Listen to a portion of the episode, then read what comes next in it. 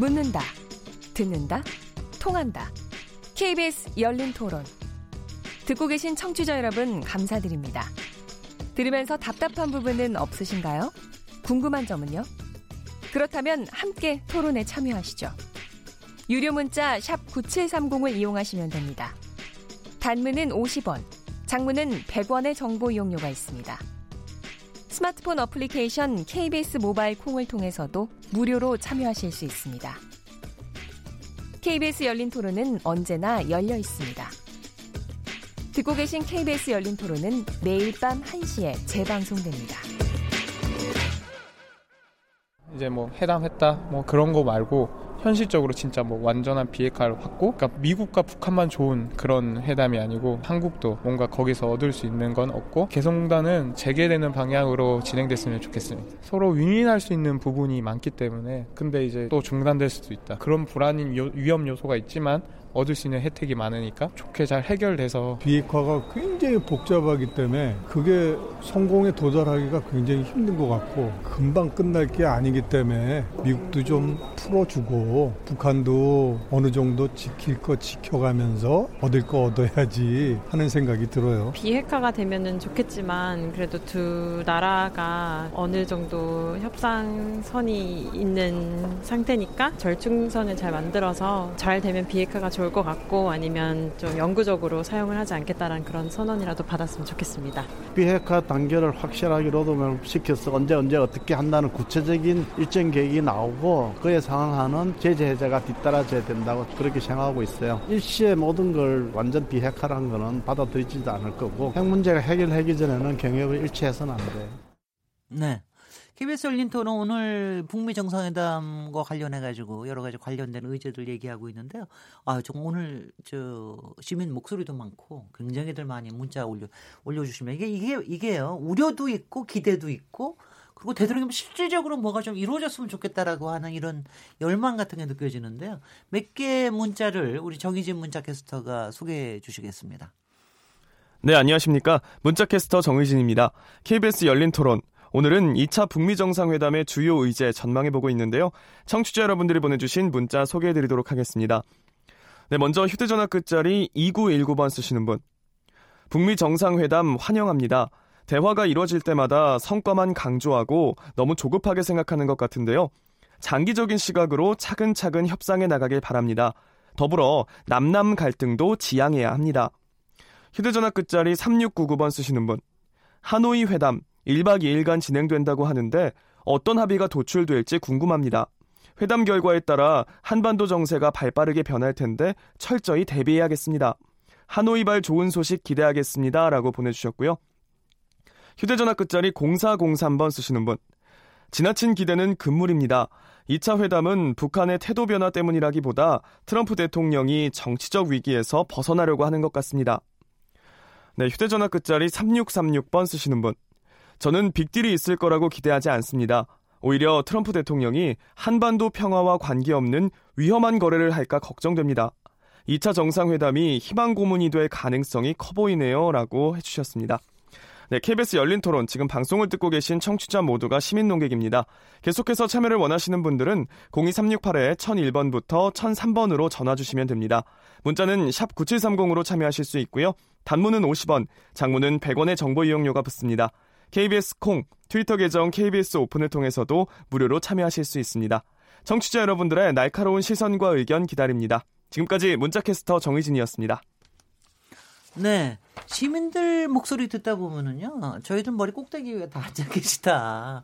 트럼프 대통령, 김정은 위원장 머리 위에도 다 앉아 계시다. 이런 생각이 들 때가 많아요. 그러니까 이게 지금 어떻게 진행이 될지 모르지만 하여튼 기대는 있으나 또 굉장히 신중들하다. 뭐 이런 것들이 굉장히 느껴지고 있는데요. 저희가 2부에서는 좀 이렇게 얘기를 해보면 좋을 것 같아요. 그러니까 이게 스몰딜이 될지 빅딜이 될지 모르지만 지금 이제 할 수 있는 조치들은 몇 개가 나와 있으니까 어 일단 뭐 연락소 설치에 관련된 거는 그건 미국 얘기니까 북미 얘기니까 그건 우리 쪽에서 뭐 빼고요. 이 종 저기 뭐야 종전 선언 이 부분에 대해서 하나 좀 얘기하고 그 다음에 조금 실물적인 개성공단 금강산 관광에 대한 거 양쪽으로 그리고 다른 것들은 또 이제 굉장히 다른 또 요소들이 있으니까 이렇게 좀 얘기를 나눠보면 좋겠는데 일단 종전 선언에 대해서 좀 얘기를 좀 해보겠습니다. 아 제가 또 우려를 하는 게 지금 뭐 자유한국당 일부 야당 일부 거, 거기다가 어, 지금 이제 북, 미국에 같이 방문하고 계시는 나경원 원내대표가 아마 오늘 저 그 얘기를 한 것 같아요. 종전 선언에 대해서도 우려를 표한다. 비핵화가 완전히 되지 않으면 그런 거 해주면 안 된다. 뭐 이런 식의 얘기를 또 하고 그래서 어, 그래서 아마 또 남남 갈등 얘기도 나오는 거겠죠. 그래서 이 종전 선언의 의미와 이거의 현실 실현 저 가능성 뭐 이 부분에 대해서 그 전현준 부의사님께서 먼저 시작해 주시겠습니까? 네. 네, 종전선언은 이제 뭐 남북한 간에는 대충 해결이 됐어요. 사, 작년 4월 27일 날 네, 판문점 선언을 통해서 네. 남북 간에는 더 이상 이제 전쟁이 없다 이렇게 네. 이제 얘기를 했고, 근데 이제 역시 가장 중요한 당사 중에 하나가 미국이지 않겠습니까? 그래서 네. 어, 미국과 북한 간에 더 이상 전쟁이 없다. 이런 선언을 하는 게 이제 북한 입장에서는 또 중요하죠. 어, 더 이상 미국과 북한 간의 전쟁 가능성이 없다고 한다 한다면 어, 북한으로서는 더 이상 체제 안전 보장에 대한 그 우려랄까 그런 것들이 이제 없어지는 거죠. 네. 다만 이제 우리로서는 종전 선언이 되게 되면은 주한미군 철수를 또 주장할 거 아니냐. 이제 전쟁이 없는데 미군이 무슨 필요가 있고 한미합동 군사훈련이 무슨 필요가 있느냐. 네. 그거 다 없애라. 이렇게 음. 이제 북한이 나올 거 아니냐. 네. 이제 이런 네, 얘기가 되겠습니다. 근데 이제 어떻든 북한 입장 또 김정은 위원장의 입장도 종전 선언을 했다고 그래서 어, 자기가 무슨 주한미군 철수를 요구한다든가 그렇지 않겠다. 그건 뭐, 뭐 어디까지나 정치적인 선언인 거고, 어, 그런 이제 어떤 뭐 구두로 하는 거다. 또 언제든지 뒤집을 수 있지 않느냐 미국이 만약에 종전선을 해놓고도 북한이 마음에 안 들면 언제든지 공격할 수 있는 거 아니냐. 종전이라는 어. 건 잠깐 끝난 걸로 수대가 될 수는 있죠. 아니 종전은 이제 지금은 정전 체제이기 네, 때문에 네. 예, 정전 상태가 지금 53년 이후에 보면은 그렇죠. 60 6년 뭐 이렇게 계속되고 있지 않습니까? 그렇기 때문에 어떻게 보면 한반도에서는 사실상 전쟁은 이제 없는 겁니다. 네. 만약에 한반도에서 전쟁이 다시 일어난다고 한다면 그것이 6.25 전쟁의 연장인 것인지 아니면 새로운 전쟁인 그치. 것인지 네. 이제 뭐 이런 논의가 이제 있을 정도로 어쨌든 예, 이제 종전선언이라고 하는 것은 북한 입장에서는 좀 중요한 문제인 것은 그렇죠. 어, 사실이고 네. 우리로서는 또 무료가 되는 이런 양면성이 있는 건데 제가 개인적으로 볼 때는 어, 종전선언은 해야 된다고 봅니다. 네. 예, 그래서 더 이상 전쟁이 없다는 것을 전제로 하고 다만 어, 북한이 쭉 얘기해 왔다시피 종전선언이 됐다고 그래서 주한미군 철수가 있는 건 아니다. 왜냐하면 주한미군이라고 하는 것은 뭐 북한용이기도 하지만 남한용이기도 하고 중국용이기도 하고 그렇죠. 어, 그렇거든요. 동북아, 동북아 예. 평화를 위한. 그렇기 때문에 주한미군의 역할이라고 해서 매우 그 중요하다고 생각을 합니다. 그런 측면에서 김일성도 얘기를 했었고 이미 김정일도 얘기를 했었고 다 얘기를 했어요. 주한미군은 어, 역할만 달라지면은 어, 자기들이 용인하겠다고 얘기를 했잖아요. 그래서 너무 이제 거기에 대해서 어, 깊은 우려는 안 해도 좋겠습니다만은 다만 이제 예, 종전선언을 그러면 누가 할 거냐. 이제 남북 간은 됐으니까 북미 간에 해야 되는 것이고 중국이 여기에 또 어, 빠져 있잖아요. 음. 그렇기 네. 때문에 중국까지도 종전선언이 해야 된다고 하는 이제 이런 문제가 남아 있지 않습니까? 네. 그래서 금년 신년사에서 김정은 위원장이 에, 한반도 평화 체제 구축에 있어서의 어, 다자 협상 어, 이 얘기를 했고 어, 바로 중국으로 날아가서 아마 그런 얘기를 한 것 같습니다. 앞으로 네. 어, 평화협정 체결 과정에서 그러니까 종전선언은 어, 굳이 중국이 참여하지 않더라도 앞으로 평화 체제 구축 과정에서는 어, 중국이 반드시 들어가야 된다 그런 얘기를 했겠죠. 뭐 어쨌거나 어, 종전선언은 미국으로서 쓸 수 있는 중요한 카드인 것은 분명한 것 같습니다. 네. 왜냐하면 미국이 쓸 수 있는 카드가 많지가 않아요. 예. 그 특히 경제적 해제는 굉장히 음. 어려운 문제고 그렇겠죠. 그럼 해줄 수 있는 것은 음. 어, 북한의 김정은 정권을 공격하지 않는다. 그 음. 얘기는 이미 했, 잖아요 어, 절대로 김정은 정권을 뭐 붕괴시킨다든가 또 사회 북한 사회주의 체제를 붕괴시킬 그러한 어, 의도는 전혀 없는 거다. 그러니까 체제 안전 보장 해주겠다는 것이고 그 일환으로서 어, 사실은 이제 종전선이 뒤따라가야 되는데 음. 종전선을 해줘 버리는 순간 역시 아까 우려했던 주한미군 문제라든가 이제 평화체제로 빨리 가자. 평화협정 체결하자. 어, 이런 문제로 이제 넘어가는 그런 수순을 밟기 때문에 미국으로서는 마지막까지 좀 아끼고 싶은 그런 카드가 아닐까. 트럼프 대통령으로서는. 네, 네. 그렇잖아요. 그렇기 네. 때문에 에, 좀 이것도 쉽지 않은 문제입니다만은 어, 그러나 비핵화, 완전한 비핵화를 위해서는 종전선언 정도는 해주고 연락사무소 어, 개설 정도는 해 줘야 되지 않을까 네네. 예, 그렇게 생각합니다. 그래서 네. 비건이 얘기한 거 보면은 어, 이번에 2차 정상회담 결과로 나와야 될 게 반드시 나와야 될 게 두 가지예요. 북한 비핵화와 관련한 상당하고 검증 가능한 진전이 있어야 된다. 네. 예, 또 하나는 과감하고 현실적인 조치를 해야 된다. 그러니까 그게 뭐 영변이 됐든 아니면 ICBM 폐기가 됐든 그래서 2차 정상회담에서 이러한 것들이 나오지 않게 된다고 한다면 미국으로서도 어 뭐 종전선이 됐든 뭐든 뭐든 해줄 수 없는 상황이다. 이런 뉘앙스를 그 지금 계속 계속 풍기고 있어요. 네네. 이제 신범 뭐 표- 네, 신범 종전 선언에 선생님. 대해서 잘 말씀해 주셨는데 이렇게 보시면 될 것 같아요. 종전 선언 개념. 이 개념은 사실 전쟁 상태를 법적으로 평화 상태로 돌리기 위해서는 평화 협정이라는 법적 과정이 필요한데 그렇죠. 그 과정이 워낙 협상이 길어지고 복잡하니까 정치적으로 일단 선언을 하자. 그러니까 정치적인 성격이 있는 거죠. 두 번째 종전 선언 이슈가 당사자 문제입니다. 그러니까 한국 전쟁을 종료시킬 때는 사실은 유엔 군 사령부가 한 일방에 있었고 저쪽에 아, 북한과 중국이 있습니다. 중국은 의용군이라고 하지만 네. 그런데 지금 어떻게 보면은 이 종전 선언을 감에 있어서 중국은 군대를 철수한 문제에 있기 때문에 새롭게 한국이 당사자로서 부각되고 한국과 북한과 미국, 남북미가 종전 선언을 하자는 것이 2000년대 후반부터 논의되어 왔던 거예요. 그런데 지금 현재 논의되고 있는 종전선언은 남북미 3자냐? 그건 아닌 것 같아요. 그거는 이제 아까 우리 전현준 박사님께서 좋은 말씀 해주셨는데 북한이 지금 그렇게 생각하는 것 같아요. 한국하고는 판문점 어, 공동선언이나 평양 공동선언을 통해서 충분히 종전선언에 부합하는 신뢰를 쌓았다. 그러니까 이번에 만약에 북미 정상회담에서 종전선언이 이루어진다면은 그 자리에서 북미 양자의 종전선언이 이루어질 가능성이 높다고 봅니다. 네. 중국을 포함하는 것은 이러한 정치적 선언이 아니라 평화체제, 평화협정 본협상에 중국을 포함시키겠다. 그게 김정은 위원장의 복심인 것 같아요. 네. 그 다음에 이제 종전선언의 파급 효과, 이거 가지고 이제 국내적으로 문제가 많았던 건데, 과거 북한이 종전선언을 주장했던 거는 사실 그 배경에는 주한미군 철수라든가 한미동맹 약화가 자리 잡고 있다고 봅니다. 네. 또한 유엔군 사령부 같은 것은 그 유엔 안전보장이사의 결의 84호에 의해서 만들어졌는데 거기는 당시 한국 전쟁에서 북한의 침략을 격퇴하고 평화가 회복 평화를 회복시켜라 이렇게만 규제했기 때문에 종전 선언이나 평화 협정이 만들어지면 사실 그 근거가 약해져요. 예. 이런 점을 북한이 이야기했는데 근데 이 부분에 있어서 우려가 심화가 크게 제기되니까 문재인 대통령에서 작년 가을에 설명을 해 주셨어요. 이 종전 선언의 의미를.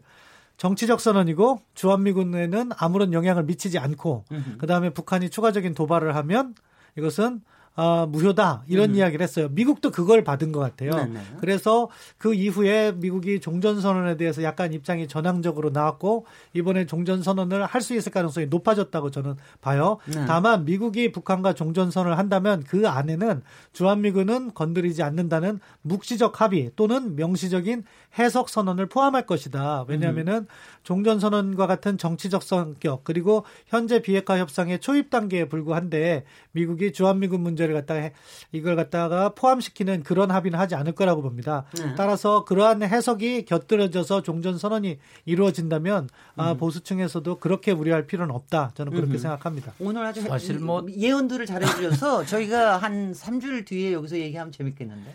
전쟁이 끝나고 남성욱 나서. 종전 선언을 해갖고 전쟁이 끝난 사례가 그렇게 많지는 않아요. 뭐 2차 그렇죠. 대전 일본도 천황이 항복함으로써 끝이 났고요. 독일도 마찬가지입니다. 한국 전쟁은 조금 아주 특이한 케이스인데 사실 뭐 자유한국당의 음, 나경원 대표가 워싱턴에서 하는 발언은 이제 국내 보수층의 우려를 반영하고 있는 거죠. 사실 북한이 핵 보유국만 아니면 진작에 뭐 종전 선언이 됐어야죠. 뭐 지금 벌써 몇 년이 지 65년, 66년이 지나가고 있는데 아직도 전쟁이 안 끝났다고. 웃기죠. 네, 그건 말이 안 되는 얘기죠. 다만 이제 에, 이게 북한으로서 선물이 되니까 뭐 협상 당사자들로서 선물을 주는 만큼 받아내야 되는데 북한이 비핵화의 진도를 어느 정도 나갔을 때 종전선을 주는 것이 가장 이득이냐 이거죠. 뭐 정치적 이득인 거죠. 사실 비핵화에 제스처만 줬는데 종전선언을 주면 뭐 남는 장사가 아니겠죠. 그거는 그리고 북한에게 실질적인 이득이 되고 미국 국내법도 이게 조금 관련이 됩니다. 사실은 전쟁이 없이 평시 관계가 됐는데 제재를 이제 근거 없이 하는 것은 미국 국내법도 상당히 어려워집니다. 이게 전시관계라 음. 50년 10월부터 미국의 수많은 대북 제재가 가동이 되고 있거든요. 그런 네. 상태이기 때문에 종전선언의 입장은 뭐 너무 빨라도 안 되고 너무 늦어도 안 되고 적당한 시기를 봐야 된다 봅니다. 다만 여러 가지 현실적인 문제들이요. 사실 평화협정을 할 때는 뭐 의회도 거치고 그래야 되고 그러니까 그때는 또 중국도 안 들어올래 안 들어올 수가 없고 뭐 여러 가지 이제 군비에 관련된 것들 뭐 얘기해야 될 게 많지만 종전선언은 그래도 선언적인 의미가 상당히 크므로 그리고 했다 하더라도 나중에 뭐 다른 조치를 취할 수가 있기 때문에 뭐 상당히 가능할 수는 있는 거 아니냐 이물출 교수님 어떻게 보십니까? 그 북한 입장에서는 이 종전 선언을 하나의 어떤 그 신뢰 구축 조치라고 보는 거거든요. 그, 네 네. 어, 북미 간에 그 지금 북한이 가장 강조하고 있는 것이 어 이제 신뢰 구축을 얘기하는 거고 네. 어그 신뢰 구축 그러니까 신뢰를 보여줄 수 있는 여러 가지 조치가 있는데 네. 그 중에 하나가 이제 종전선언이라고 보는 겁니다. 네.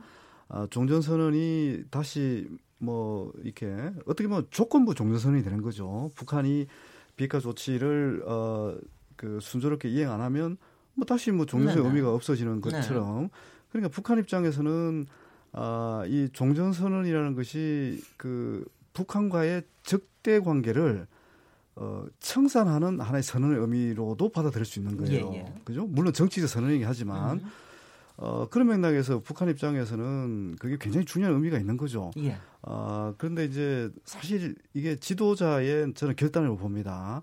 아, 우리 연구자들이라든지 또는 북한의 이제 안에 미국 측의 그 법률 전문가들이 볼 때는 이 종전선을 해주면 뭐 불가피하게 어, 그 제재 관련 법규에도 영향을 줄 수 있고 음흠. 또 유엔사라든지 주한미군에 영향을 줄 수 있다. 음흠. 이렇게 해석할 수 있을 거예요. 네. 어, 그렇지만 이 지도자는 정치적 결단을 해야 되거든요. 예. 어, 그런 여러 가지 어, 실무적인 전문가적인 그런 의견이 있음에도 불구하고 이 종전선언이 미국을 위해서 보다 큰 이익을 가져올 수 있다. 네. 북한의 비핵화, 어? 뭐 예를 들면 미국의 위협을 제거할 수 있는 ICBM의 어떤 폐기, 뭐 이런 큰 더 큰 목표를 위해서는 어, 충분히 양보할 수 있는 조치다. 알겠습니다. 이렇게 봐야 되거든요. 우리 지금 대충 이제 대충 이게 감이 잡힙니다. 되게 어느 정도까지 나올 수 있을지 저희가 이제 한 16일 뒤를 한번 기대를 해보도록 하고요.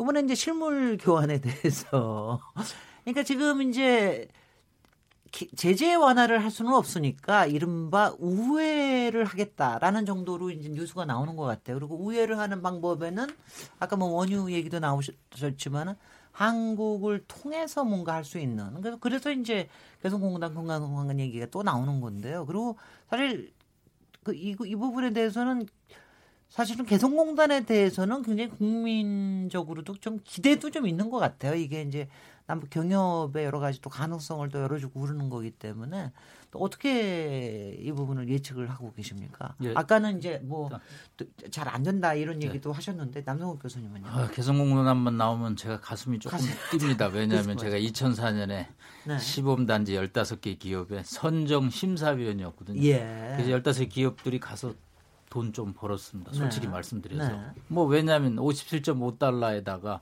토지 평당 15만 원이었고 서울까지 물리거리 2시간이니까 돈 안 벌래 안 벌 수가 없죠. 네. 북한이 핵핵만 개발하지 않았으면 개성공단 800만 평이 정말 로드맵대로 잘 가서 으흠. 남북이 윈윈하는 거죠. 으흠. 이제 우회가 지금 두 가지 아이템인데 금강산 관광과 개성공단. 네. 아마 순서상으로는 관광이 먼저입니다. 왜냐하면 개성공단은 연 1억 불에 이게 벌크 캐시로 들어가거든요. 네. 또 임금 직불제가 안 돼서 이게 구자로 다 넘어갑니다. 네. 근로자한테 사장님이 한 달 월급 모여서 하나씩 나눠주는 게 아니고 북한 구자로 일괄로 가거든요. 이거는 이제 대량 살상 무기의 전용 여부가 논란이 되는 bulk cash 대량 네네. 현금이 되기 때문에 일단 제재에 굉장히 그 걸려 있는 상태인데 네. 금강산 관광은 관광 자체는 제재에서 예외입니다. 관광하기 위한 시설 건축을 위해서 북한에 대량 물자나 현금이 들어가면 그거는 이제 제재 위반이죠. 음. 그러나 내가 그래서 금강산 가서 자고 먹고 돈 쓰고 오는 거는 제재하고 상관이 없거든요. 음. 그래서 중국 관광객들이 단동에서 신의주를 많이 들어가거든요. 예. 그래서 아마 미국 입장에서도 이런 걸 다 아마 파악을 하고 있을 겁니다. 그래서 음. 일차적으로 북한이 착한 행동을 보이면 네. 금강산 관광을 먼저 어, 좀 제시하지 않을까. 그래야지 명분상으로 어, 미국도 이게 모순이 되지 않거든요. 네. 그리고 개성공단은 이 벌크 캐시의 어떤 유용 또 대량살상 무기 개발의 전용 여부에 관해서 뭔가 음, 북한으로부터 확약을 음, 좀 받을 그래서 뭐 과도기적인 조치로 달러가 가지 말고 1억 불 가지 말고 1,200억 원어치 쌀을 주든지 뭐 옷을 주든지 무슨 물자를 주든지 이렇게 대체로 이렇게 좀 약간 돌아가는 네. 제재 면제 조치가 검토돼야 되지 않나 생각을 해봅니다. 어디 저 이물주 교수님 그럼 어떻게 보세요? 개성공단에 대한 금강산 사실 금강산 관광에 대해서 이런 얘기까지 있었어요. 북한이 성의를 보인다면 가령 입산비 같은 것도 저기 안 받 안 받으면서 어, 뭐 하도록 하면은 그러면 뭐 그거는 순수하게 거기에 운영하는 수익만 갖는 거로 이렇게 해도 괜찮을 건데 개성공단에 대해서는 꼭 남한뿐만이 아니라 북한에서 상당히 바라는 것도 가, 같긴 같은데 여러 가지 또 그 조치를 또 취할 수도 있는 거 아닙니까? 지금 아까 얘기하시는 bulk cash 문제나 이런 거는 어떻게 보고 계십니까? 어, 사실 이제 이그 bulk cash라고 얘기했을 때이 네. bulk라는 게 과연 얼만큼의 액수를 bulk라고 하는 건지 얼마입니까? 이 법적으로 bulk가. 그게 없습니다. 규정이 없습니다. 당연하죠. 예, 네. 이게 뭐 10만 불 얘기하는 건지 1억 달러를 얘기하는 건지 네. 이게 이제 명확하지는 않거든요. 어떻든 이게 이제 중요한 것은 어, 현금이 이제 그이 이 그러니까 개송단 유입되는 현금이 어, 핵과 미사일 개발에 전용될 어떤 우려가 있는 거. 네. 그 부분을 이제 불시시키는 게 굉장히 중요한 과제인 것 같아요. 네. 근데 이제 이 굉장히 역설적인데요. 북한은 지금 비핵화 조치를 합의를 만약에 이제 한다 이거예요. 핵을 없애겠다고 하는데 우리가 북한에 주는 경협 싸움을 통해서 주는 돈이 핵 미사일 개발로 전용될 것이다. 그렇게 예상하는 거는 좀 모순 있지 않아요? 얼마나 서로 의심을 그 네? 의심의 세월이 얼마나 길면 이러겠습니까? 그러니까 네, 네. 이제 지금 네. 북한이 여전히 핵 개발을 고수하고 뭐 어떤 그런 위협을 하는 상황이라면 개성단 사업이라든지 뭐 경관 사업을 통해서 들어가는 외화가 뭐 그런 전용의 우려가 있다 이렇게 얘기할 수가 있는데 네. 북한은 큰 틀에서 어떻든 이제 그 정상회담을 통해서 비핵화를 약속을 이미 했고 그걸 구체적으로 행동으로 보여주는 시점이란 말입니다. 네. 그 시점에 이게 열리는데 과연 우리가 과거의 어떤 그 패러다임을 가지고 어 이게 다시 그런 우려가 있으니까 뭐 현금을 줘서는 안 된다 이렇게 얘기할 수는 없는 거거든요. 그리고요, 이게 사실은 미국, 아니, 북한 입장에서는 개성단의 연 1억 달러의 수입이 적, 적지 않은 돈이긴 하지만 사실 북중 간의 교역 규모로 보면 이게 많은 돈이 아니거든요. 그렇겠죠. 그러니까 제재, 북한은 제재 완화가 돼야 결국 북중, 남북 경협도 중요하지만은 북중 경협이 재개되는 게 굉장히 중요하거든요. 그렇겠죠. 어, 지금 지난해 그, 어, 북한의 중국 수출 그 규모가 2억 달러 수준이었습니다. 네. 그게 2016년 2년 전에는 20억 달러가 넘었거든요. 네. 어, 그러니까 10분의 1로 줄어들었어요. 이, 그렇죠. 10분의 1로 줄은 겁니다. 네. 그러니까 3분의 1로 줄었다는 얘기는 18억 달러가 네. 지금 감소된 거거든요. 네. 제가 어제 그 통계를 봤으니까요. 그러면 18억 달러 그러니까 북중 교역에 비하면 정말 그 18분의 1밖에 안 되는 거거든요. 음. 어, 그래서 이제 제가 판단할 때는 북한이 이걸 뭐 현물로 받고 뭐 현금 안 받겠다 이렇게 나올 가능성은 저는 거의 없다고 봅니다. 거의 네네. 없고 개성단도 그렇고 금강산도 그렇고 이제 정상적인 거래가 보장되는 어, 재개를 음. 원할 겁니다. 원할 네. 거고요.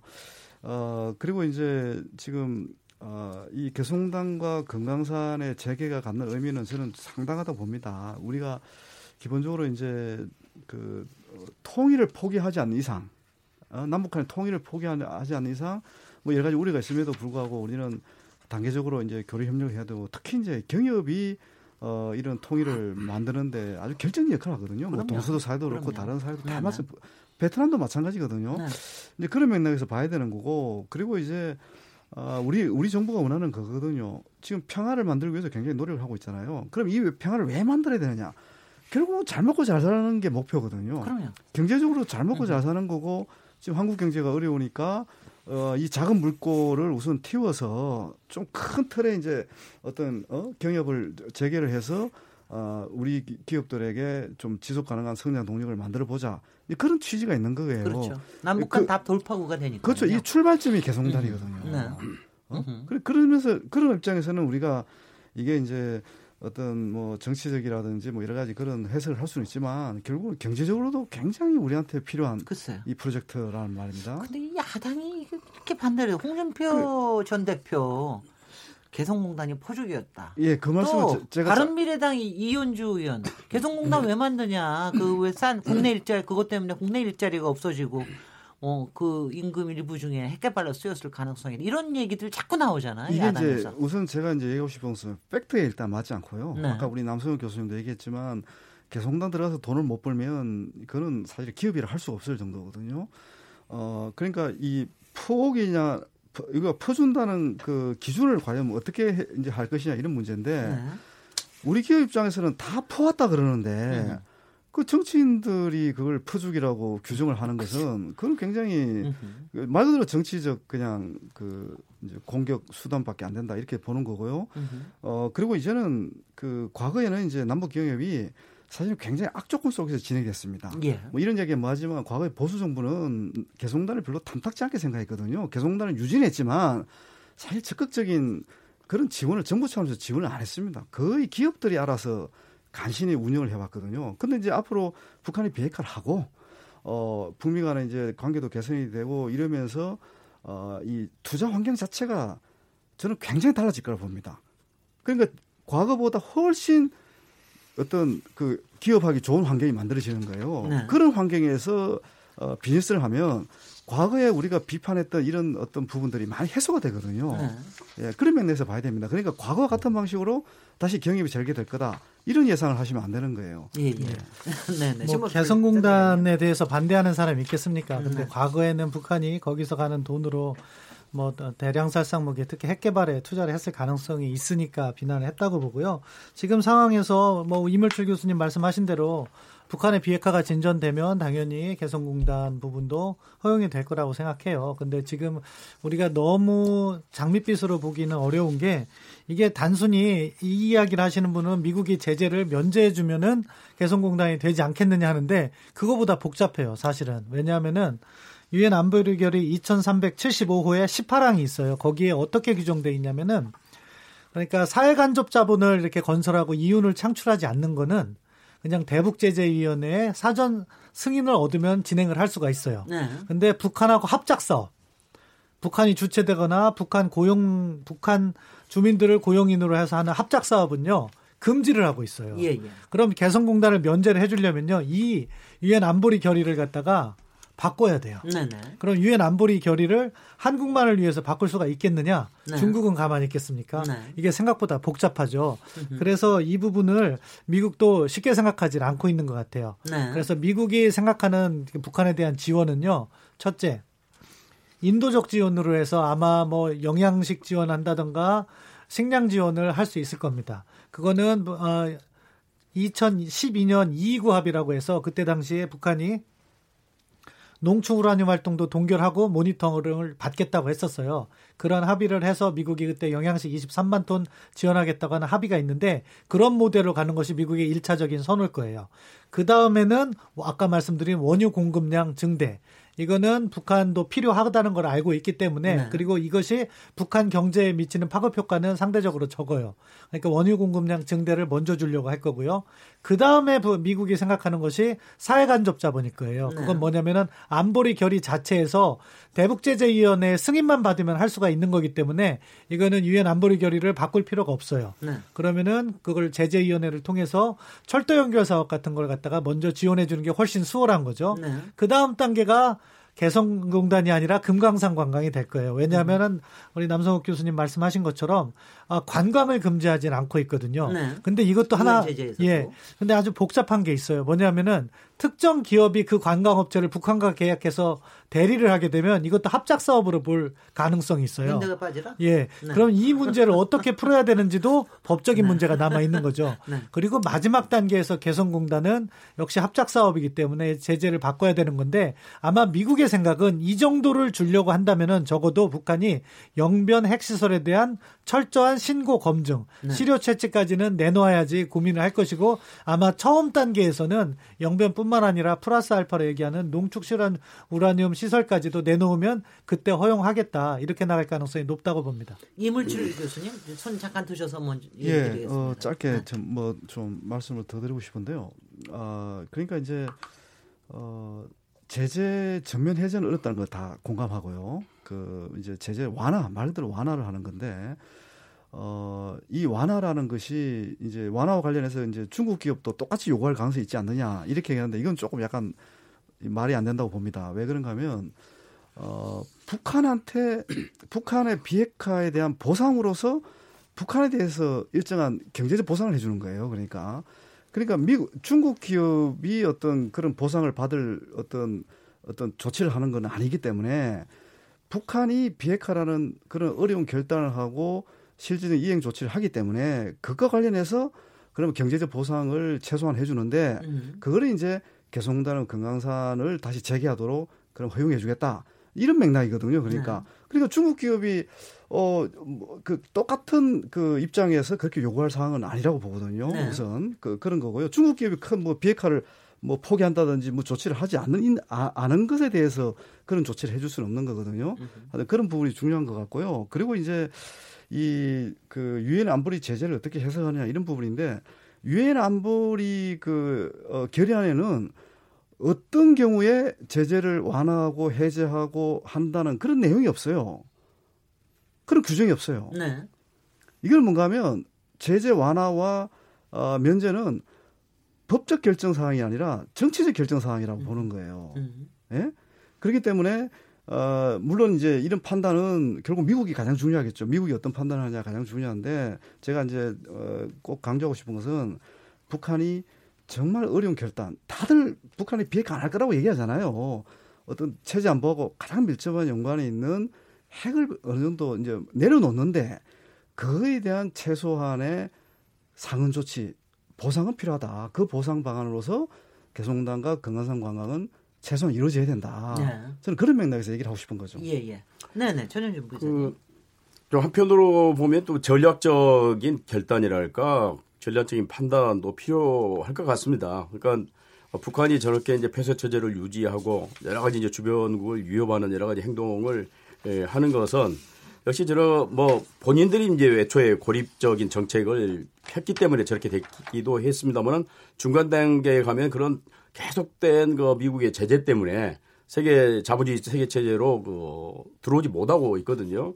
그래서 어떤 면에서 보면 북한의 변화가 어, 미국의 궁극적인 또 목표일 수도 있다고 보거든요. 그렇다고 한다면 어, 개성공단이 됐든 금강산 관광이 됐든 또는 남북 경제 협력이 됐든 뭐 여러 경로를 통해서 북한이 그 자본주의 세계 체제로 들어올 수 있는 그런 루트를 열어 줘야만이 어, 자본주의 사상 내지는 자유주의 사상도 들어가는 거고 거기도 민주화가 가능하는 그런 상황이 이제 되는 것인데 네. 너무 이렇게 그 틀어 막아서는 뭐 하세월이라고 봅니다. 북한의 네, 변화라고 네. 하는 것은 예. 그런 측면에서 전략적인 그 판단이 필요한 거고 네. 둘째는 에, 사실은 우리가 많은 이익을 보고 있습니다. 개성공단을 통해서 물론 이제 금강산 관광은 어, 북한에게 입산료를 주기 때문에 북한이 이익을 보게 했습니다만은 개성공단 같은 경우에는 우리가 어, 1억 달러 연 뭐 임금을 준다고 한다면 사실은 뭐 3, 4억 달러 이렇게 이익을 보거든요. 그렇다 네. 보면은 어, 북한 입장에서 생각하면은 자기들의 그 값싼 노동력을 이용해서 남한 기업이 돈을 벌어서 그걸 또 남한 당국 정부에다가 세금을 내서 그 세금을 가지고 미제 무기, 첨단 무기 사서 북한을 위협하고 있지 네, 않느냐 네. 이렇게 얘기할 수도 네. 있는 거예요. 예. 이태면 네. 그렇잖아요. 우리도 마찬가지예요. 우리가 이제 중국하고 관계에서 뭐 상태가 한때 안 좋았습니다만은 일부 중국 학자가 그런 얘기를 하더라고요. 자기로부터 연간 약 한 그 500억 달러 정도 남한이 흑자를 보고 있는데 그 돈 벌어가지고 미제 무기 사가지고 중국 위협하지 않느냐. 사드 일테면 배치의 용인도 하고 뭐 이런 그 얘기를 하거든요. 그렇기 때문에 이걸 따지기 시작하면 한정이 없어요. 그러면 모든 무역을 다 중지해야 됩니다. 음. 그렇게 따지기 시작하면 그리고 어떻든 김정은 위원장이 금년 신년사를 통해서 어, 핵무기를 더 이상 생산하지 않는다 분명히 얘기를 했기 때문에 아까 이무칠 교수 얘기했다시피 이제 더 이상 뭐 금관산 관광 비용이든 개성군단에서 벌어들이는 임금이든 이걸 갖다가 어, 핵무기나 대량사사 무기 개발하는데 쓰지 않겠다. 예. 쓰지, 쓰지 않는 거죠. 생산하지 않는 거니까. 네네. 뭐 이런 것들을 좀 이제 감안을 한다고 한다면은 어, 좀 전략적인 음. 결단을 할 필요가 있고 그것이 그 북한 비핵화를 촉진하는 그렇죠. 요인도 될 네, 것이다. 여기서는 예, 잠깐만요. 우리가 시간이 좀 많이 가기 네, 때문에 여기서는 일단 저기 멈추는 거로 하고요. 저기 3부로 넘어가겠습니다. 잠시 쉬었다가 토론 이어가겠습니다. 지금 여러분께서는 KBS 열린 토론 시민 김진애와 함께 하고 계십니다.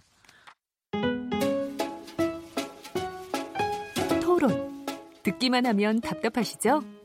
유료 문자 9730으로 문자 보내시면 토론에 참여하실 수 있습니다. 짧은 문자는 50원, 긴 문자는 100원의 정보 이용료가 있습니다. 스마트폰 어플리케이션 모바일 콩을 통해서도 무료로 참여하실 수 있습니다. KBS 열린 토론은 당신을 향해 언제나 열려 있습니다. 네, KBS 열린 토론 오늘 2차 북미 정상회담 한반도 평화 정착으로 갈 것인가 이 문제 토론하고 있는데요. 오늘 아주 토론이 뜨겁습니다. 구체적인 얘기를 가지고 또 굉장히 그러니까 왜냐하면 큰 목적은 서로 같은 것 같은데 세부에서 또 많이 다르기 때문에 굉장히 이게 쉽지가 않은 것 같이 보입니다. 그래서 저 어, 일단 이 청취자 문자를 좀 알려드리도록 하겠습니다. 정희진 문자 캐스터. 네, 안녕하십니까. 문자 캐스터 정희진입니다. 오늘은 2차 북미 정상회담을 전망해 보고 있는데요. 한반도 평화와 직결된 문제인 만큼 청취자 여러분들이 많이 참여해 주고 계십니다. 문자 몇 개 소개해 드리도록 하겠습니다. 네, 먼저 휴대전화 끝자리 0036번 쓰시는 분. 비핵화에 대한 상응 조치로 북한에게 경제적 지원을 한다면 미국이 혼자 비용을 부담하진 않을 것 같은데요. 우리가 지원해야 할 비용은 얼마나 될지 궁금합니다. 콩으로 의견 주신 이응비읍 이응이라는 아이디를 쓰시는 분. 미국의 적절한 상응 조치는 꼭 있어야 합니다. 그래야 북미 간의 신뢰가 쌓일 겁니다. 이란 핵 협상 파기 사례도 있는데 북한한테만 일방적으로 비핵화하라고 하면 북한이 믿을 수 있을까요? 휴대전화 끝자리 6499번 쓰시는 분. 실증적인 검증 조치가 가능하도록 비핵화를 해야 합니다. 휴대전화 끝자리 4253번 쓰시는 분. 북한의 태도를 계속해서 경계해야 합니다. 저는 북한이 비핵화 협상을 통해 자신들이 핵 보유국임을 과시하고 있다고 생각합니다. 그런 의미에서 비핵화 협상은 북한 정권 유지에 도움이 된다고 봅니다. 우리나라가 들러리 서는 일이 없도록 의심하고 또 의심해야 합니다. 라고 해주셨고요. 휴대전화 끝자리 5752번 쓰시는 분. 비핵화 협상과 남북 관계 개선은 한반도 평화에도 기여하지만 경제적 가치도 크다고 봅니다. 통일이 되지 않은 우리나라는 섬나라나 마찬가지예요. 콩으로 의견 주신 하이프님. 대체 언제까지 미국에 의존할 건가요? 남북 관계, 비핵화 협상을 미국이 주도하다 보니 한미 동맹을 핑계로 미국에게 퍼주기를 하고 있는 것 같습니다. 한미 방위비 협상을 양보한 것도 마찬가지라고 봅니다. 라고 보내주셨네요. 휴대전화 끝자리 4816번 쓰시는 분. 북한이 핵을 포기하는 일이 쉬울까요? 짧은 기간 내에 비핵화를 이루긴 어려울 거라고 생각합니다. 하나하나 차근히 풀어가다 보면 북한도 깨달을 날이 올 겁니다. K73211025라는 아이디를 쓰시는 분. 완전한 비핵화가 이루어질 때까지 대북 경제 제재는 계속 유지해야 합니다. 북한 정권이 현금이 들어가는 개성공단 재개, 재개도 신중해야 합니다. 저는 당분간 인도적 지원만 해야 한다고 생각합니다. 라는 의견 주셨습니다. 네, 지금 방송을 듣고 계신 청취자 모두 시민 농객입니다. 계속해서 청취자 여러분들의 날카로운 시선과 의견 기다리겠습니다. 지금까지 문자캐스터 정희진이었습니다. 네, 감사합니다. 여러 문자 보내주셔서 감사드리고요. 제가 앞에 1, 2부 토론 들으면서 이런 생각 많이 했어요. 아, 참 이런 얘기를 왜 우리가 미국을 통해서 해야만 하느냐. 남북이 앉아서 이 얘기를 직접 얘기하고 세부적으로 얘기할 수 있으면 얼마나 좋겠느냐. 뭐 이런 생각을 하면서 지금 미국의 이런 여러 가지 태도나 이런 거 같은 거 보면은요, 가끔 이런 의심도 저는 합니다. 그러니까 뭐 북한이 분명히 이제 월드 경제 체제로 나오긴 나오는데 미국이 원하는 구도를 만들 때까지는 어, 우리와 남북, 남북이 직접 이렇게 뭘 뛰는 거에 대해서 그냥 견제하는 게 아닌가. 막 이런 생각이 들 정도로 막 아쉽고 막 좀 그렇습니다. 그래서 바로 여기서 좀 이제 질문으로 넘어가면은요. 어, 이제 북미 정상회담에 대해서 지금 이제 다 같이 이제 안도와 기대를 하고 있는데 이 상태에서 지금 우리도 뭐 참여하고 있다고는 하셨지만 어, 문재인 대통령이 얘기하는 이 우리의 중재 외교 이런 거는 또 어떤 역할을 해야 지금 하고 있고 또 어떤 역할을 더 해야만 하느냐 이 부분에 대해서 먼저 얘기를 좀 해주시죠 남성욱 교수님. 네. 네, 뭐 혹시 이제 미중 정상회담이 연속적으로 열려서 우리 문 대통령도 비행기 타야 되지 않느냐 그래서 뭐 사자 종전 선언이 하다가 트럼프가 동계산은 저쪽하고는 따로 해야 된다. 그래서 이제 결국은 음, 북미 정상회담으로 압축되고 우리 문 대통령이 좀 가기가 조금 애매해졌죠. 네네. 그래서 서울에서 결국은 이제 한미 정상 간의 전화 통화가 있을 예정인데 뭐 빅딜이 됐든 스몰딜이 됐든 정말 어, 성과가 있는 회담이 되기를 바란다는 게 우리 이제 정부와 대통령의 입장이죠. 어, 이 회담에서 뭐 구체적인 어떤 성과를 거두지 못하면 이제 급격하게 동력을 잃어버릴 경우에 미국은 미국 나름대로 내년도 또 선거가 있고 또 우리는 우리대로 또뭐 네. 북한은 북한대로의 각자의 길이 있기 때문에 각자 도생하다 보면 국제적인 어떤 협력 체계가 끊어지고 그러면 또 비핵화의 동력을 상실하는 어려움이 있죠. 그래서 뭐 한미 정상이 전화 통화를 통해서 어떻게든지 한 발씩 예, 북한도 물러나고 미국도 한 발씩 물러나서 어, 성과를 도출하는 이제 그런 결과를 이뤘으면 좋겠고요. 다만 이제 최근에 대통령을 모시는 분들이 한일 관계에 대해서 조금 경시를 하는데 네네. 저는 이거 굉장히 우려스럽게 으흠. 생각을 합니다. 네. 물론 아베 총리가 뭐 연두 교소에서 한국에 대해서 노코멘트를 해서 우리가 굉장히 예, 기분이 언짢았죠. 그랬더니 이제 또 우리도 또 뭐 여기에서 대응하다 보니까 지금 뭐 일왕 사과를 둘러싸고 문희상 국회의장 발언과 아베 총리가 뭐 설전까지 나오기 때문에 예, 예. 최근 뭐 2000년대 이후에 한일 관계가 아마 최악의 상태가 아닌가. 근데 일본은 싫지만 저희가 비핵화 회담 과정에서 같이 가야 됩니다. 아, 뭐 싫은 거로 따지면 뭐 정말 안 보면 되지만 안 보고는 함께 안 되죠. 그렇기 네. 때문에 한일 관계도 조금 개선을 해야 되고요. 이 북한 문제 푸는데 우리 힘으로 우리 김 박사님 이제 MIT에서 공부하시다 보니까 미국 사람들 뭐 저도 또 미국에서 공부하다 보니까 미국 사람들의 장단점이 있습니다. 근데 이 남북 문제가 남북 문제가 이게 한반도 문제이기도 하지만 동북아 국제 정치 무대이거든요. 그래서 저희끼리 판문점에서 담판해서 될 일이 있고 또 미국과 중국이 껴서 일본과 그렇죠. 러시아가 껴서 될 문제가 있기 때문에 네. 한국 입장에서 내셔널리즘의 민족주의로 풀 문제는 풀 문제를 하지만 국제적인 공조와 협력 자세를 항상 견지해야지만 이 문제가 근본적으로 해결이 된다고 생각합니다. 네. 청와대에 꽤 귀를 붙들 수 있으실 것 같은 한반도 평화 포럼 전현준 부이사장님께서 말씀하시겠습니다. 어, 일본 뭐 중요하죠. 네. 근데 육자 회담이 이제 2000년대 초반에 2008년까지 쭉 있었지 않습니까? 근데 네. 일본은 맨날 핵 문제가 아니고 일본이 납치자 문제를 꼭 끼워 넣어요. 사실 핵 문제 해결을 위해서 육자 회담이 열리는데 네. 그거 딱 딴치를 거니까 네. 차라리 없어졌으면 좋겠다 이제 그런 얘기까지 있었습니다만은 물론 뭐 중요하기 때문에 앞으로 큰 역할을 할 것으로 생각이 됩니다만은 이제 관련해서 역시 이제 문재인 정부 또는 문재인 대통령이 굉장히 이제 곤혹스럽죠.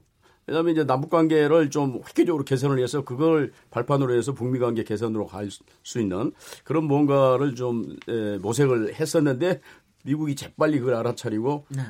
이제 워킹 그룹을 만들었습니다. 그래서 그렇습니다. 모든 것을 어, 협의해서 할 수 있도록 만들었고 비건이 아주 잘 되고 있다고 만족스럽게 생각하고 있는 음. 거거든요. 그렇기 네. 때문에 우리의 운신이 운신의 폭이 매우 좁습니다만 그럼에도 불구하고 한국의 전략적인 가치는 매우 크다고 생각하고 미국도 함부로 한국을 대할 수 없으리라고 그렇게 보거든요. 네. 아무리 뭐라 그래도 옛날에 그런 한국은 아니지 않습니까? 따라서 역시 문재인 정부 내지는 문재인 대통령께서 어, 좀 더 열심히 예, 중재 외교를 해야 될 것이고 거기에 관련돼서 역시 국민적 합의랄까 국민적 지지 특히 야당의 지지가 이제 필수적인 건데 역시 이제 국내 정치적인 문제와 연계돼서 어, 문제들이 풀리다 보니까 어, 잘 풀리지는 않고 있습니다만은 어떻든 간에 이 외교, 안보, 통일 이런 문제에 있어서는 좀 초당적인 어떤 대처랄까요? 뭐 이런 것들이 필요하지 않을까 생각이 됩니다. 네, 네. 네. 선생님. 예, 네. 뭐 초당적 대표 아, 그 대처 필요하다고 생각하고요. 질문으로 들어가서 아, 해야죠. 이제 그런데 그러한 네. 노력을 조금 더 많이 해야 될 것 같고요. 네. 또 질문으로서 중재외교. 근데 사실은 저는 중재 아니라고 항상 이야기하는 건데 아무튼 우리가 당사자로서 이 평화를 촉진하는 촉진 외교를 계속 해야 되는 거죠. 그럼 지금은 쌍방 외교를 전개해야 되는 거예요. 북한에 대해서는 비핵화에 보다 아, 성의 있는 노력을 해달라고 요구하고 미국에 대해서는 대화에 보다 적극적으로 임해달라 이런 메시지를 전해야 되는 거죠. 그러면서 이게 사실 배경이 깔린 게 아, 아까 시청자 목소리 듣다 보니까 정말 핵심 부분을 다 이야기해주고 질문해 주셨어요. 그래서 조금 답드리면 비용은요 보면요. 이것이 얼마가 들어가도 좋다고 생각해요. 왜냐하면은 아까 얘기한 것처럼 개성공단처럼 우리가 돈을 버는 것도 있고 어떤 건 투자를 하더라도 평화의 투자 비용으로서 가치가 있다. 그리고 상응 조치를 이렇게 해야 된다 얘기하는데 사실 이 자리에 계신 네 분 모두 적절한 상응 조치가 필요하다는 건 다 동의하십니다. 근데 그것이 어떻게 매칭이 되느냐? 제가 아까 말씀드린 금강산 관광 개성공단 문제도 결국 북한이 적어도 영변 핵시설에 대한 철저한 검증을 받아들이면 해줄 수 있다는 거잖아요. 근데 그걸 하지 않는다면 이건 비핵 화에 실질적 진전이 없는 거기 때문에 그때는 그걸 너무 먼저 주면 안 된다는 거니까 아마 그런 공감대는 형성될 수 있다고 생각하고요. 예, 예. 그리고 이제 미국 문제 이제 얘기했는데 사실은 우리가 북한하고 대화를 하는 게 미국 탓도 있지만 북한 탓도 커요. 왜냐하면은 그렇죠. 북한의 핵심적인 이슈는 우리를 패스하고 미국하고 논의하려고 해왔어요. 그렇기 때문에 그런 것을 바꿔야 되는 관행이 이 관행을 만들어야 되는 거고 한미 동맹 관련해서 한 가지만 언급해 드리면 방위비 분담금이 이제 아직도 이제 10억 불안 되고 1조 3,890 아, 389억 1, 네. 1조 그 정도로 타협이 됐는데 이게 큰 틀에서 보면요. 우리가 지난 5년간 매년 미국으로부터 무역 흑자를 한 200억 불씩 봐요. 네. 그러니까 방위비 분담금의 한 20배 정도의 무역 흑자를 보죠. 그리고 그 방위비 분담금의 80%는 우리 국민들에게 다시 돌아가요. 우리 네. 거기서 일하는 노동자 그리고 미국 그 장비를 갖다가 정비해주는 한국 업체들. 그러니까 이 문제 천억, 이천억 차이로 해서 갈등을 빚을 필요는 없다고 생각해요. 네네. 큰 구조에서 한미동맹 선순원 구조 만들고 미국에 보다 흑자 볼 수 있는 구조 만들고 그래서 이런 대화에서도 미국을 우리 편으로 끌어들여서 보다 효율적인 대화가 진척될 수 있도록 만든다면 이런 부분은 큰 틀에서 보면 나쁘지 않다. 그렇게 생각합니다. 예, 예. 이물출 교수님? 그 사실 이제 이 한반도 냉전 종식이라는 정말 역사적 그 어, 어떤 문제 해결하는 이제 중요한 기로에 서 있다고 봅니다. 어, 그 지금 이제 이런 문제 해결하는 데 있어서 한미 관계가 가장 중요하고 또 그리고 남북 관계도 중요하고 또 북미 관계도 중요하고 사실 이, 이, 이 세계의 바퀴가 잘 굴러가야 이게 이제 핵 문제를 해결하면서 정말 한반도에 이제 냉전 종식을 할 수 있는 거잖아요. 정말 이게 어, 이거는 우리가 이제 다시 맞이할 수 없는 기회가 왔다. 뭐 어떤 분은 이게 신의 옷자락이니까 이걸 놓쳐서는 안 된다 이런 얘기가 할 정도로 네. 정말 이게 중요한 시기거든요. 어, 근데 이제 이 과정, 이 어려운 과제다 보니까 이 과정에서는 우리가 생각했던 못해, 생각도 못했던 여러 가지 변수가 돌출을 하면서 또 뭐 좀 지체시키기도 하고 뭐 여러 가지 네. 현상들이 있거든요. 저는 이제 좀 얘기하고 싶은 게 우리가 정말 대성적으로 큰 틀에서 봐야 된다. 네. 너무 이제 좀 미세한 거, 좀 어떻게 보면 주변적인 걸 가지고 어, 이런 큰 대의를 지금 우리가 네. 이제 어, 이 완성할 수 있는 정말 이 기회를 놓쳐서는 안 된다. 그런 예. 맥락에서 예. 보는 거예요. 그런 맥락에서 이제 아까 우리 전현준 부의사님도 말씀드렸지만 정말 이 내부 단계이 정말 중요한 것 같습니다. 알겠습니다. 예, 예. 네. 정말 아 어떤 데 보기에는 막 속이 끓습니다. 그런데 여하튼 뭐 하여튼 간에 우리의 상황이 이러니까 뭐 뭐 이 상황을 잘 헤쳐나가는 게 또 사실 굉장히 또 흥미롭고 역동적이고 또 이걸 넘어가면 굉장히 좋은 기회가 오는 것 같고요.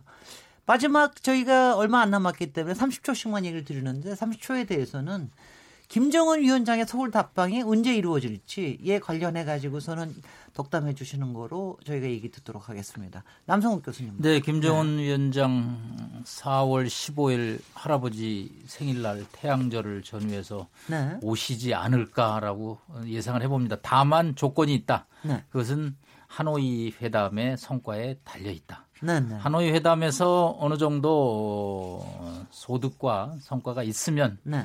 4월 15일을 전후해서 네. 어, 방남이죠. 네. 방한이고 네. 어, 할 것으로 보입니다. 다만 하노이 회담의 합의문이 신통치 않아 가지고 네. 뭐 아무것도 그, 어, 뭐, 얻는 게 돈이 들어오는 게 없다. 없다. 그러면 서울은 조금 뒷전으로 아마 갈 것으로 예상이 됩니다. 네, 신범철 센터장님. 예, 뭐 같은 생각입니다. 네. 이번 하노이 정상회담이 잘 진전돼서 네. 어떻게 보면 대북 제재 완화, 금강산관광과 개성공단을 재개할 수 있는 기반을 조성하고 그러면은 이제 그 제재 완화가 한쪽에서 논의되면서 남북 간의 물밑 접촉을 통해서 어떻게 개성공단과 금강산관광 그 밖에 협력 사업을 할 것인가를 잘 준비한 다음에 음흠. 4월 정도에 서울 답방을 통해서 정말 비핵화와 평화가 함께 이렇게 경제 협력이 함께 진전되는 그런 네. 상황이 오기를 기대해 봅니다. 네, 이물칠 교수님.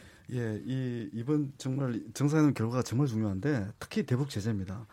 이 대북 제재가 완화가 안 된 상태에서 방남해서는 이게 성과를 얻을 수가 없거든요. 기대할 수 없는 거거든요.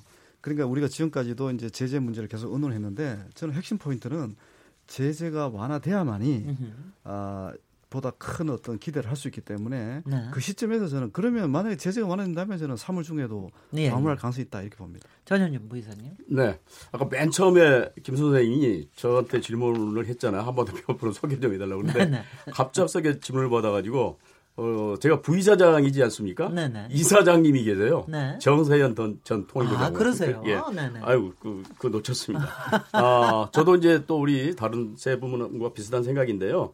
에, 역시 이제 2차 북미 정상회담이 잘 돼야 될 거고, 네. 에, 그래야 어, 금강산 관광, 뭐 개성 관광, 뭐 그다음 경협 등에 대한 어, 논의가 있을 걸로 생각이 됩니다. 남북 네. 정상회담을 통해서 그래서 네. 3월 말 4월 초 정도 될 것 같고 비건도 어, 지금은 북미 대화만 하지만 남은 어, 앞으로는 3자 회담도 가능하다 이렇게 얘기를 했거든요. 예. 종전선언이 있을 네, 것 같습니다. 알겠습니다. 네, 오늘 토론에 참석해 주신 남성욱 교수님, 신범철 아산정책연구원 통일센터장님, 이물출 경남대 교수님, 전현준 한반도 평화프럼 부이사장님 감사드리고요. 저는 내일 7시 20분에 돌아오도록 하겠습니다. 감사합니다. 감사합니다. 감사합니다. 감사합니다.